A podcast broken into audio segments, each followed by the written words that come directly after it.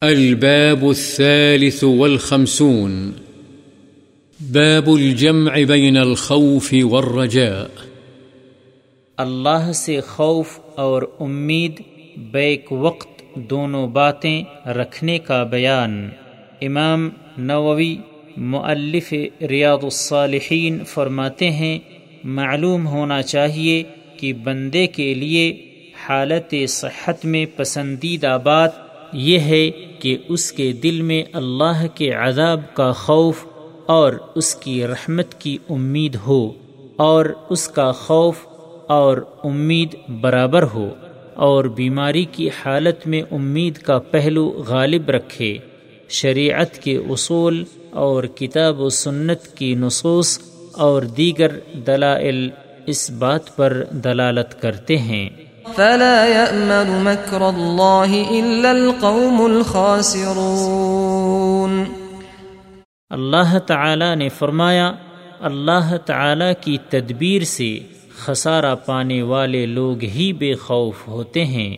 انه لا ييأس من روح الله الا القوم الكافرون اور اللہ تعالی نے فرمایا بے شک اللہ کی رحمت سے وہی لوگ نا امید ہوتے ہیں جو کافر ہیں۔ یوم تبیض وجوہ وتسود وجوہ۔ اور فرمایا اس دن کئی چہرے امید سے روشن اور کئی چہرے خوف سے سیاہ ہوں گے۔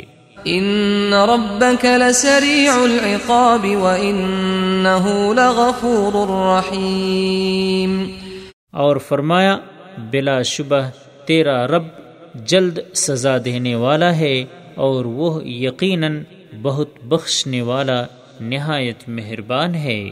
ان الابرار لفی نعیم وان الفجار لفی جحیم یصلونها یوم الدین۔ اور فرمایا بے شک نیک لوگ نعمتوں میں اور کافر جہنم میں ہوں گے۔ فأما من ثقلت موازينه فهو في عيشة راضية وأما من خفت موازينه فأمه هاوية اور فرمایا چنانچہ جس شخص کے اعمال کی ترازو بھاری ہو گئی تو وہ اپنی پسند کی زندگی میں ہوگا۔ اور جس کی ترازو ہلکی ہو گئی تو اس کا ٹھکانہ حاویہ گڑھا ہوگا۔ اس مفہوم کی اور بہت سی آیات ہیں، چنانچہ دو یا زیادہ متصل آیتوں میں خوف اور امید دونوں جمع ہو جاتے ہیں یا کسی ایک ہی آیت میں ان کا اجتماع ہو جاتا ہے۔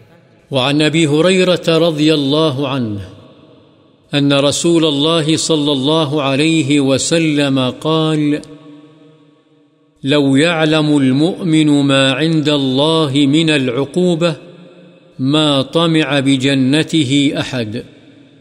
ولو يعلم الكافر ما عند الله من الرحمة، ما قنط من جنته أحد. رواه مسلم.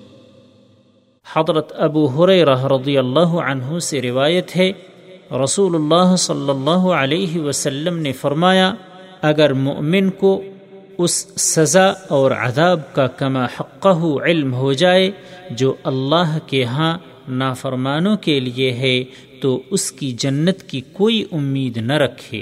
اور اگر کافر کو اللہ کی اس رحمت کا صحیح علم ہو جائے، جو اللہ کے پاس ہے تو اس کی جنت سے کوئی نا امید نہ ہو۔ مسلم۔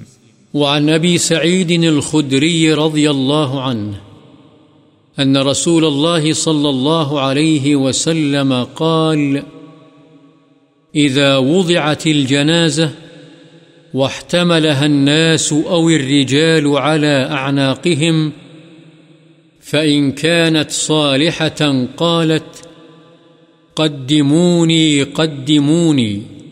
وإن كانت غير صالحة قالت، يا ويلها أين تذهبون بها؟ يسمع صوتها كل شيء إلا الإنسان، ولو سمعه صعق. رواه البخاري.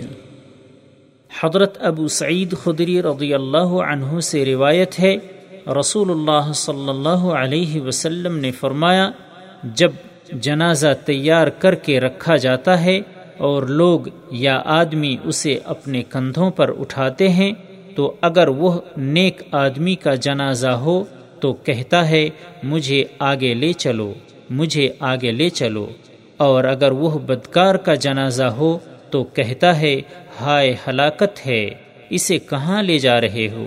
انسان کے سوا اس آواز کو ہر چیز سنتی ہے اور اگر انسان اسے سن لے تو اس کی تاب نہ لا سکے اور بے ہوش ہو جائے۔ بخاری۔ وعن ابن مسعود رضي الله عنه قال قال رسول الله صلى الله عليه وسلم، الجنة أقرب إلى أحدكم من شراك نعله۔ والنار مثل ذلك. رواه البخاري.